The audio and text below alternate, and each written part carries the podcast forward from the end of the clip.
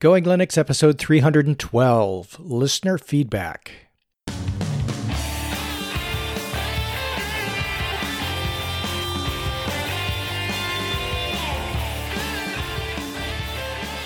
Welcome to the Going Linux podcast. I'm your host, Larry Bushy. And I'm your co-host, Bill. Whether you're new to Linux, upgrading from Windows to Linux, or just thinking about moving to Linux, this podcast will provide you with valuable information and advice that will help you in Going Linux.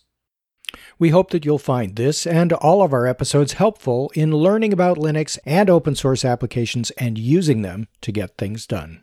If you want, you can send us feedback at our email address at goinglinux at gmail dot com or leave us a message on our voicemail at one nine zero four, four six eight, seven eight eight nine.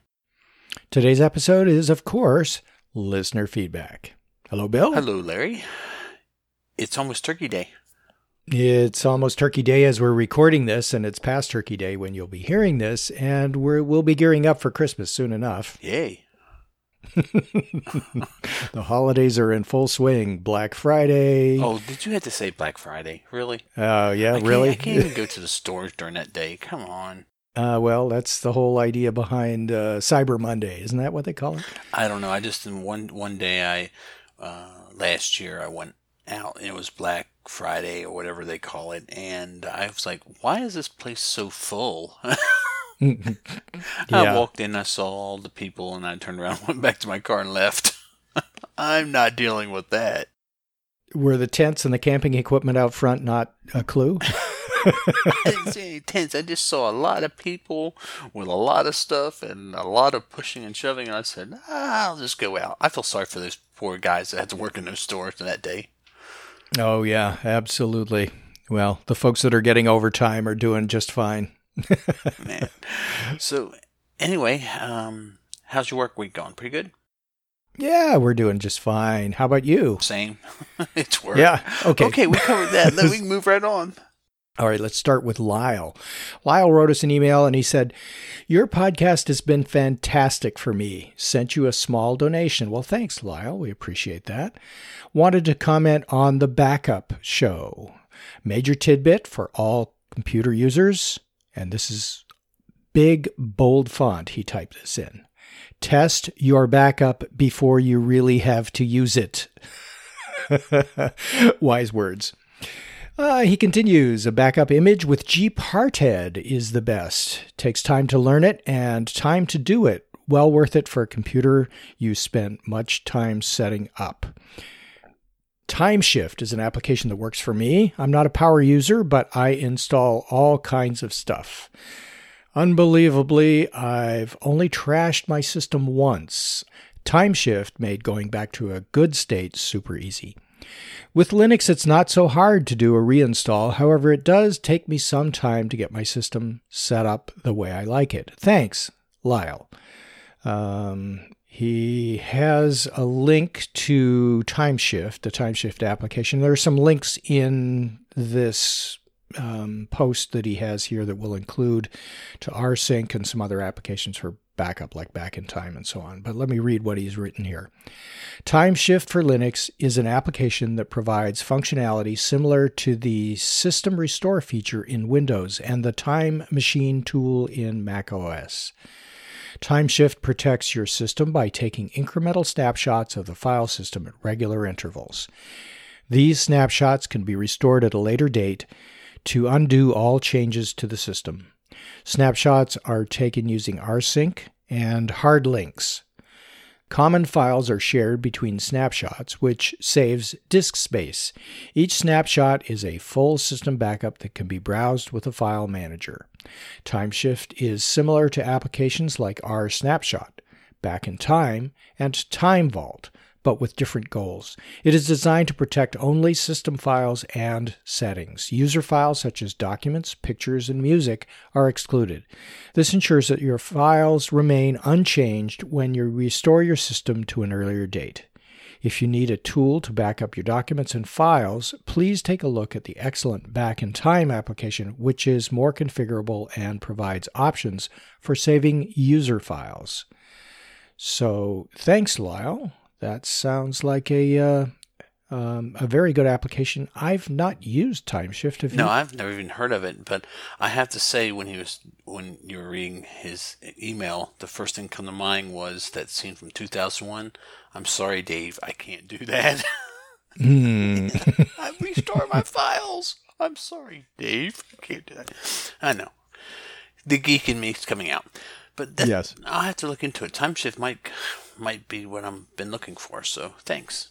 Yeah, a lot of good suggestions in that, that email. So uh, yeah. Thanks, Lyle. Lots of uh, possibilities. Yeah. Our next email comes from Andrew, who wrote, "Hi, Bill and Larry. Hey, I got top billing." Good. I have some thoughts on two questions asked in the last listener feedback episode. Partitioning GParted. The listener asked about a hard drive he was trying to partition not showing up in GParted. When GParted starts up, it scans for connected drives and then can be selected from the drop-down menu in the top right corner of the window. If the listener connects the, d- the drive in question after starting the program, he will need to select to refresh devices in the menu bar to rescan for drives. If the drive still fails to be seen, the drive is not likely connected properly. He said it was a new drive, so hopefully it doesn't have a faulty controller card on it. If it is an external drive powered by U S B port, he should make sure that the port can supply enough power. Some drives require the one x mini U S B to two x U S B A cable to draw power from the two U S B ports to get enough power to run up. Then the next thing he wrote on was email issues. He said, the way the listener was describing his issue, it sounded like he was trying to use webmail in a Chrome window. It could be possible that C M S isn't rendering properly and so producing a blank window. It sounds like his browser may need an update, or his browser has updated but the email provider hasn't updated their C S S or other scripts. If he doesn't want to use Firefox, he can consider trying Chromium or one of its spin-offs. Either way, it sounds like a browser problem rather than a Linux problem. Heath, Perth, Australia, listener since two thousand eleven. That's actually uh, good points, Heath. That really that makes sense. In both of those cases, it's t- very difficult to tell what's actually going on without seeing the hardware, but um, that's a couple of possibilities. So again, thanks. Yeah, I always wanted to say this. Heath is across the pond. Thanks, Heath. All right. Uh, let's see here. Our next email is from Jim, another longtime listener. Um, Larry, Bill, is there a way to schedule a program to begin doing something, such as Audacity, to begin recording at a specific time? I remember hearing about Cron, but I do not know anything about it. Any input would be appreciated. I still listen to your shows when they come out. Have not written in because there's not been any problems with Linux that I could not handle. Well, that's a good thing. Linux just works, and I find it much easier and less expensive to use than Windows. Welcome to California, Bill. I grew up along the coast a little ways south of L A. I am in Florida now and would not mind returning to SoCal, but unless I win the lottery here, it's out of my price range. Thanks for all you do for those interested in Linux. I have been using it for over nine years and find it as enjoyable to use as I did then, though a mite easier now. Jim. Well, thanks, Jim. I like California a lot. Uh, we provided Jim with a couple of links, and he replied, "Thanks for the link to the Cron help. I looked at the manual page for Audacity, and there is no option to start Audacity in record mode. Is this true, or is there a way to do it?" And Larry responded, and you wrote, "Not that you are aware of. The timer function may be useful, though," and then you provided him a link to the manual page for Audacity. Yeah, and specifically for a timer function that, until I did the research, I didn't even know was in Audacity. I didn't know so, either. Yeah, apparently you can start a timer. What? Okay. That's just um, crazy. Yeah, I know. So hopefully, Jim, that helps out. Yeah. And uh, we'll, we'll also include links to the Cron uh, tutorial that we have, as well as to the timer for Audacity, in Do case anybody's interested Cron in that. Jobs? No, not anymore. I used to have a couple running, but I found other ways to do it that doesn't require effort. Uh, cron job. Yeah, exactly. They're There's lots of ways to do automation in uh, in Linux, and right now I don't have a need for the cron jobs. But then again, I'm not doing a lot of stuff in the background, so it's a very valuable tool if you need it. That's for sure. Yeah, that's true. Okay. Uh, this next one will break up into two parts because Alan wrote us a long email, which we like long emails. It just takes us a little longer to read them, that's all. Alan wrote, Larry and Bill, first of all, I have been listening to Going Linux for a couple of months. I found it through the Stitcher app on my phone, and I found it enjoyable and insightful each time. Thank you. As stated in the subject line, I'm writing to primarily comment on the feedback from a listener, Madison, I think, who mentioned wanting to use an application like Scrivener on Linux.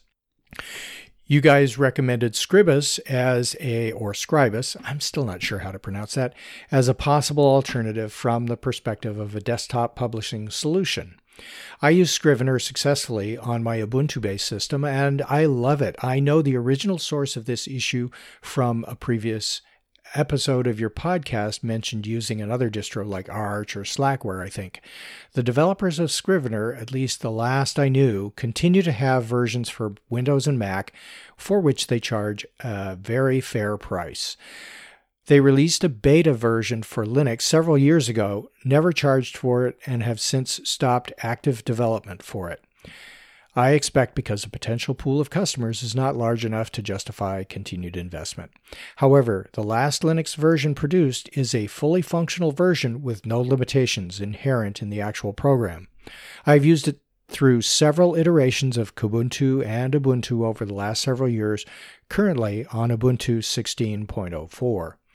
The original commenter mentioned using an older version from the repos of the original poster's distro, I think, and the latest version was released by the developers of Scrivener as a deb package, so unless one used a Debian-based system, it might be a little more deprecated.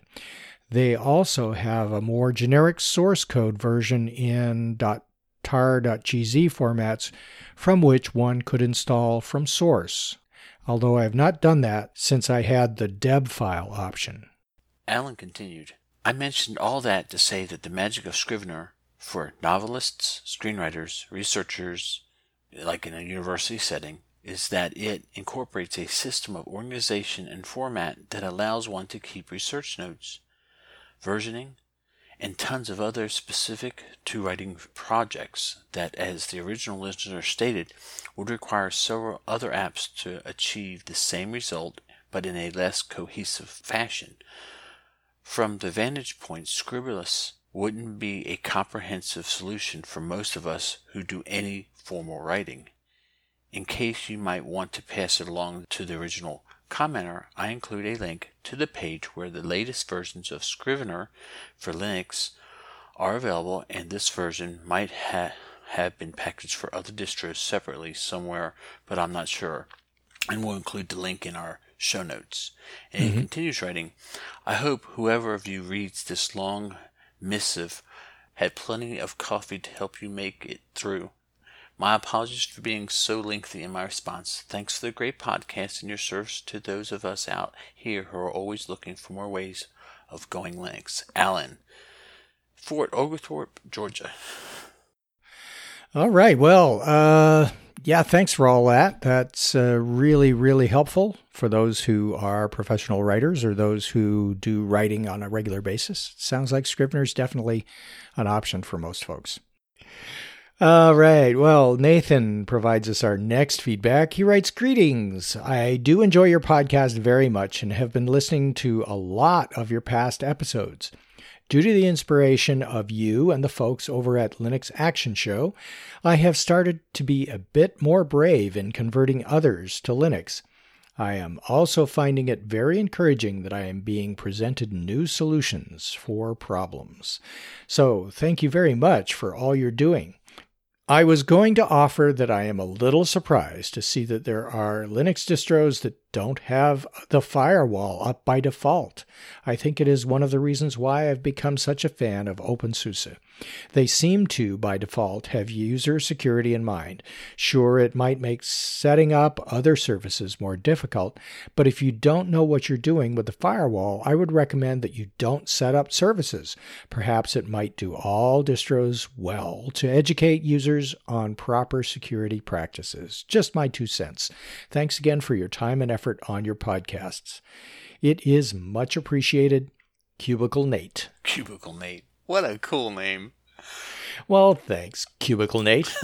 And uh, yeah, there are a lot of um, Linux distributions that provide the firewall by default, but don't enable it by default. And unlike OpenSUSE, I think those distributions, including Ubuntu, think that uh, putting a barrier to ease of use, like a firewall, in place, especially when it's not really needed for the most part in Linux, is something that they'd rather not do to especially new users. And Ubuntu is geared more to the new user than OpenSUSE is. And OpenSUSE is uh, part of the SUSE project, and they have their focus more on security in the enterprise, in companies and organizations that would use Uh, SUSE Enterprise Linux um, more than OpenSUSE. So I'm not surprised that they enable a firewall. They have some other things in place by default that can trip you up if you're a new user and you don't know that they exist. Uh, so I don't really recommend OpenSUSE for new users because of that, but it is definitely more secure than most other Linux distributions that don't have those firewalls enabled by default. Now, in defense of OpenSUSE, I like OpenSUSE. And, oh, I do too, yeah. And uh, I've installed it. I, I run Ubuntu right now, but I've installed OpenSUSE, and and uh, I never had an issue of getting on the internet or connecting things, so I don't know. That's just me. Yeah, and I used OpenSUSE before I knew Ubuntu existed, and I liked it a lot, and I really didn't have any trouble either, but then again, I ran across the security uh, setup quite early on in my discovery of OpenSUSE, and I, although I did not really have any problem finding the directions or following the directions on how to uh, overcome what was um, file access problem, I think is what it was. I don't remember. It's a long time ago, but uh, um, it was there, though. It was a barrier, and if I hadn't been the adventuresome type and wanting to learn about Linux and uh, how it worked and so on, I probably would have said, this doesn't work for me, and just kind of abandoned it. And it's that kind of thing that I think the folks at Ubuntu and Mint and so on are trying to avoid. They want more adoption and fewer barriers in front of people to adopt. And educate them on the need for security, but let's not put barriers that may not be necessary for most users in the way. You can always add it later. Exactly. I think that's their philosophy. Well, I, I, if just a, a little F Y I is OpenSUSE was the first distro that I actually broke thoroughly. What's this do? Oops, the whole system broke. Okay, don't yeah, do that well, again. I think uh, Windows was the first distribution of any operating system that I broke. No, I'm t- I'm just talking about Linux. I mean, I've oh, broken okay. a right. lot more than that, but that I, yeah. mean, I was running OpenSUSE when I broke my first system, and that was because, oh, what's this do? Oops, I shouldn't have done that. Yep. Anyway, our next email comes from Ambrose, and he wrote Larry and seventy-three. Okay, that would this be is you. Going to be interesting. Recently, I was reading on the Hacker News about M B R Filter, a Windows-only program for write-protecting the master boot record, or basically uh, Sector Zero of the hard drive. The article's take was that ransomware is now starting to attack the master boot record, but of course there are plenty of other reasons for wanting to protect the master boot record. So, this got me thinking, and believe me, no one really wants to see that. Okay, I did not say that. That's what he wrote. Is there any way on Linux to write protect Sector Zero? I wrote a small script to save a copy of my master boot record in case I ever needed to restore it, but write protecting it would be even better. Thanks for the show, seventy-two and a half. seventy-two and a half. Oh, man. Okay. Um, thanks, Ambrose. Um, Stupid question. I thought that all the changes to the new uh, secure boot and everything was supposed to kind of minimize that, Larry. Yeah. Uh, well, and that may be what he's referring to on locking the master boot record. But, you know, secure boot, you need to bypass it in order to install Linux. Or, you know, there, there needs to be something in the distribution that allows you to bypass that um, automatically as part of the installation. So Secure Boot is a great idea, except the way they've implemented it prevents you from installing another operating system on the computer. Mm-hmm. So it doesn't work for Linux, unfortunately. Uh, and as far as some other way of locking the master boot record from within Linux, I'm not sure how you would do that. I'm sure there's something out there that would give you that possibility. So if there is a good solution for it, it's going to be something um, probably that would be implemented at the Grub level, which is the bootloader level, or something like that. But I'm not an expert in any of this. So I I really don't know how you would go about doing that. And whenever that occurs, where Bill and I don't know how to do something, we toss it back to our listeners. Anybody out there know how to lock the master boot record from within Linux? The only thing is the, the master boot record needs to be able to be um, written to in case you add... Uh, like uh, devices and stuff, because isn't that what tells the, the the computer what devices need to be started up? And if you add or take something away, I mean, isn't that isn't it kind of growing with uh, with additions and stuff? I, I'm not sure how that works. Yeah, quite frankly, me either. Um, so I'm sure I just put my foot in the mouth. So please flame me uh, all you want. Um, but yeah, master boot record. Uh, I've never had an issue with Linux with the master boot record. As far right. as being infected, I've had it, I had one machine that had a master boot record uh, infection, and I had to just blow, blow the whole system away, and it was Windows, of course, mm-hmm. and restore it, uh, and had just you know wipe everything because it, it was just persistent. But I've never, to my knowledge, had any problems with uh, master boot record problems with Linux. So that's just I, I don't know if it's. If Linux looks at it differently, or you know whatever, but think you know a program that affects the master boot record on a Windows machine, even if you have like a Linux um, partition, you know, like some of us have a dual boot system, uh, mm-hmm. it, Linux is just going to ignore it because it's a Windows program. who who cares?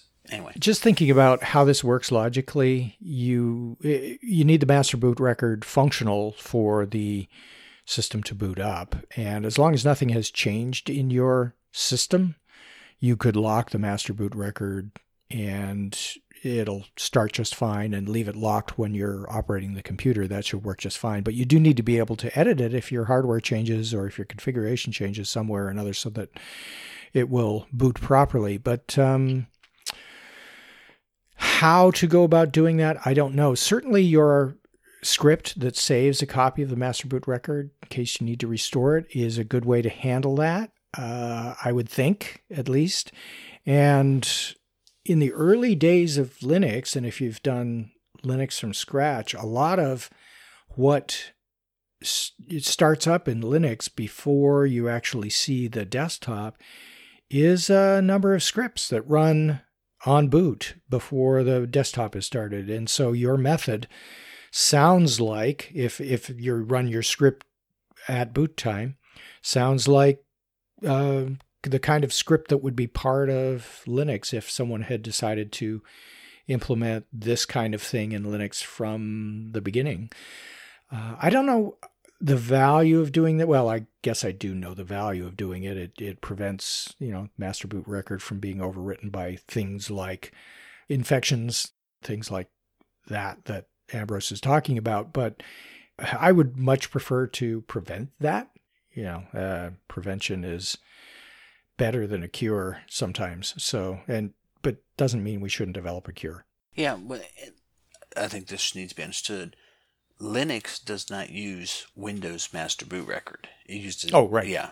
If you have a master boot record in Windows that's infected and you boot into Linux, it uses a totally different system. So, I mean, it's not going to really affect Linux as far as I know, you know, because um, Grub interacts differently than the master boot record. And, you know, just uh, speaking on the master boot record, it's kind of a a mess because it doesn't take much to, to corrupt one of those. I don't know if you've ever had that happen to you, Larry, but where they, it just finally, something just messes it up totally and you're yeah, out of yeah. luck.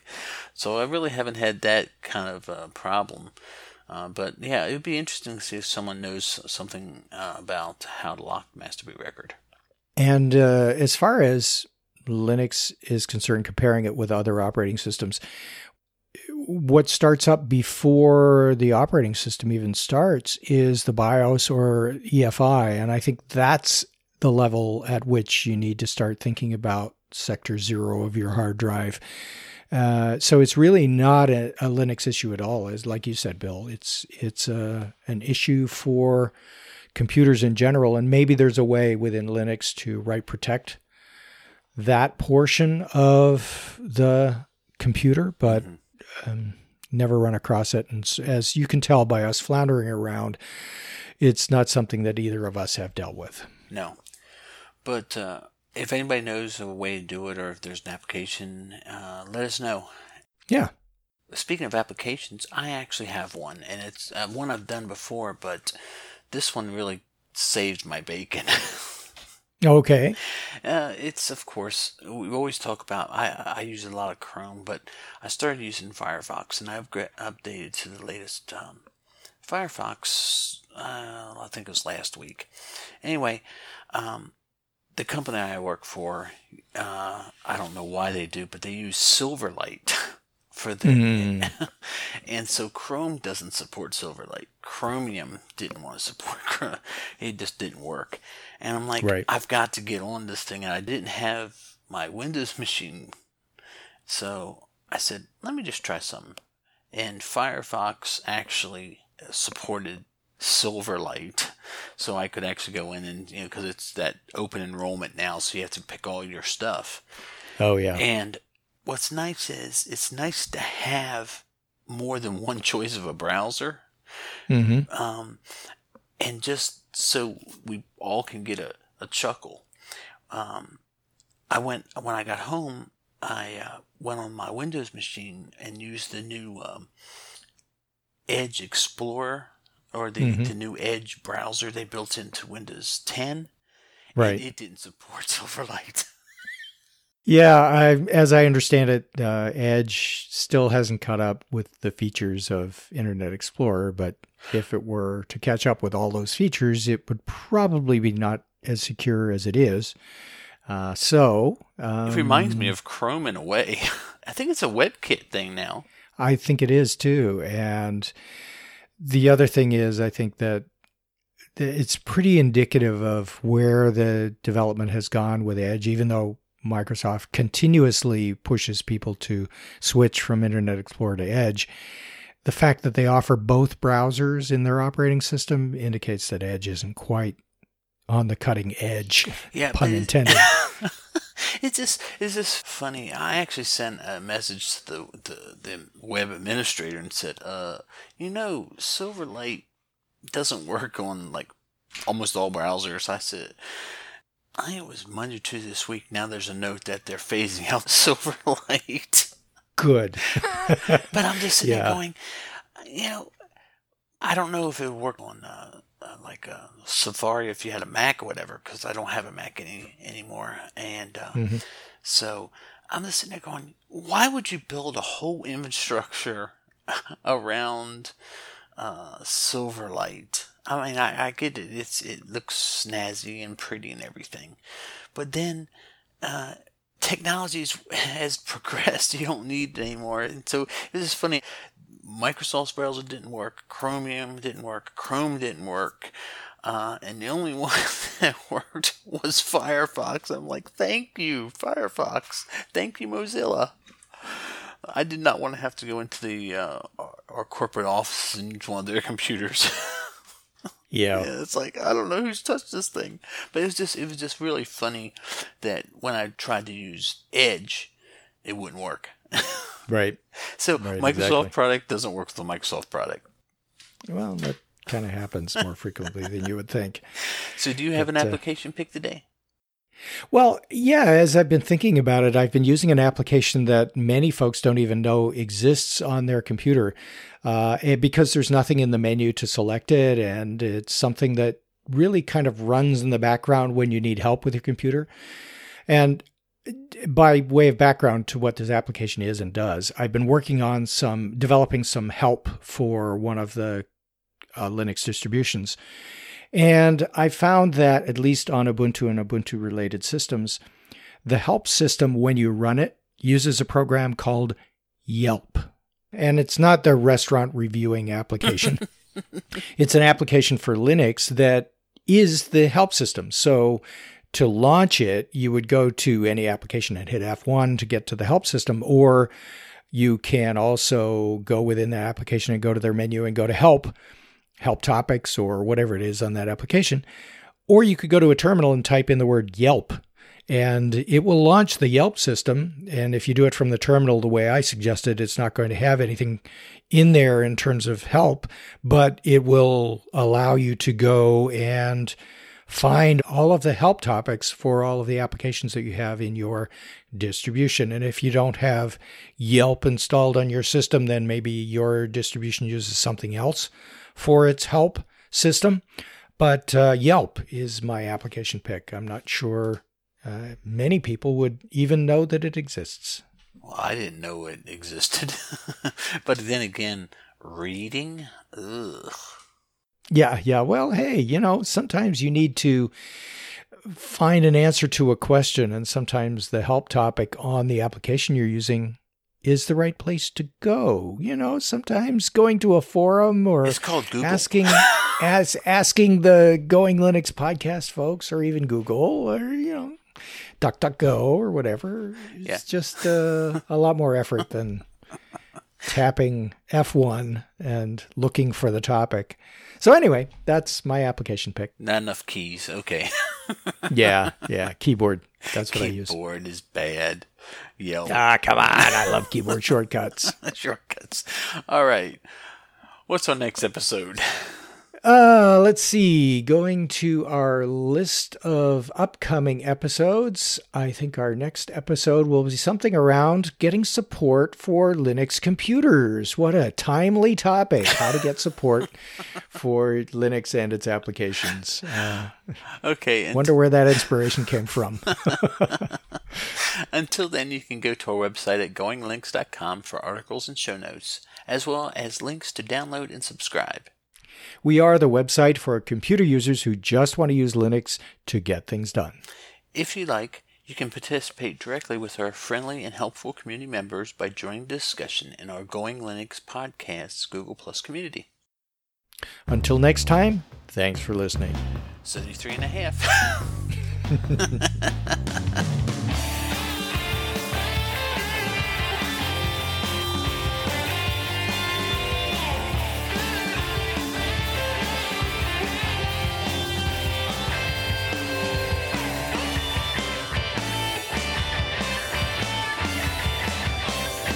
Theme music provided by Mark Blasco at podcast themes dot com.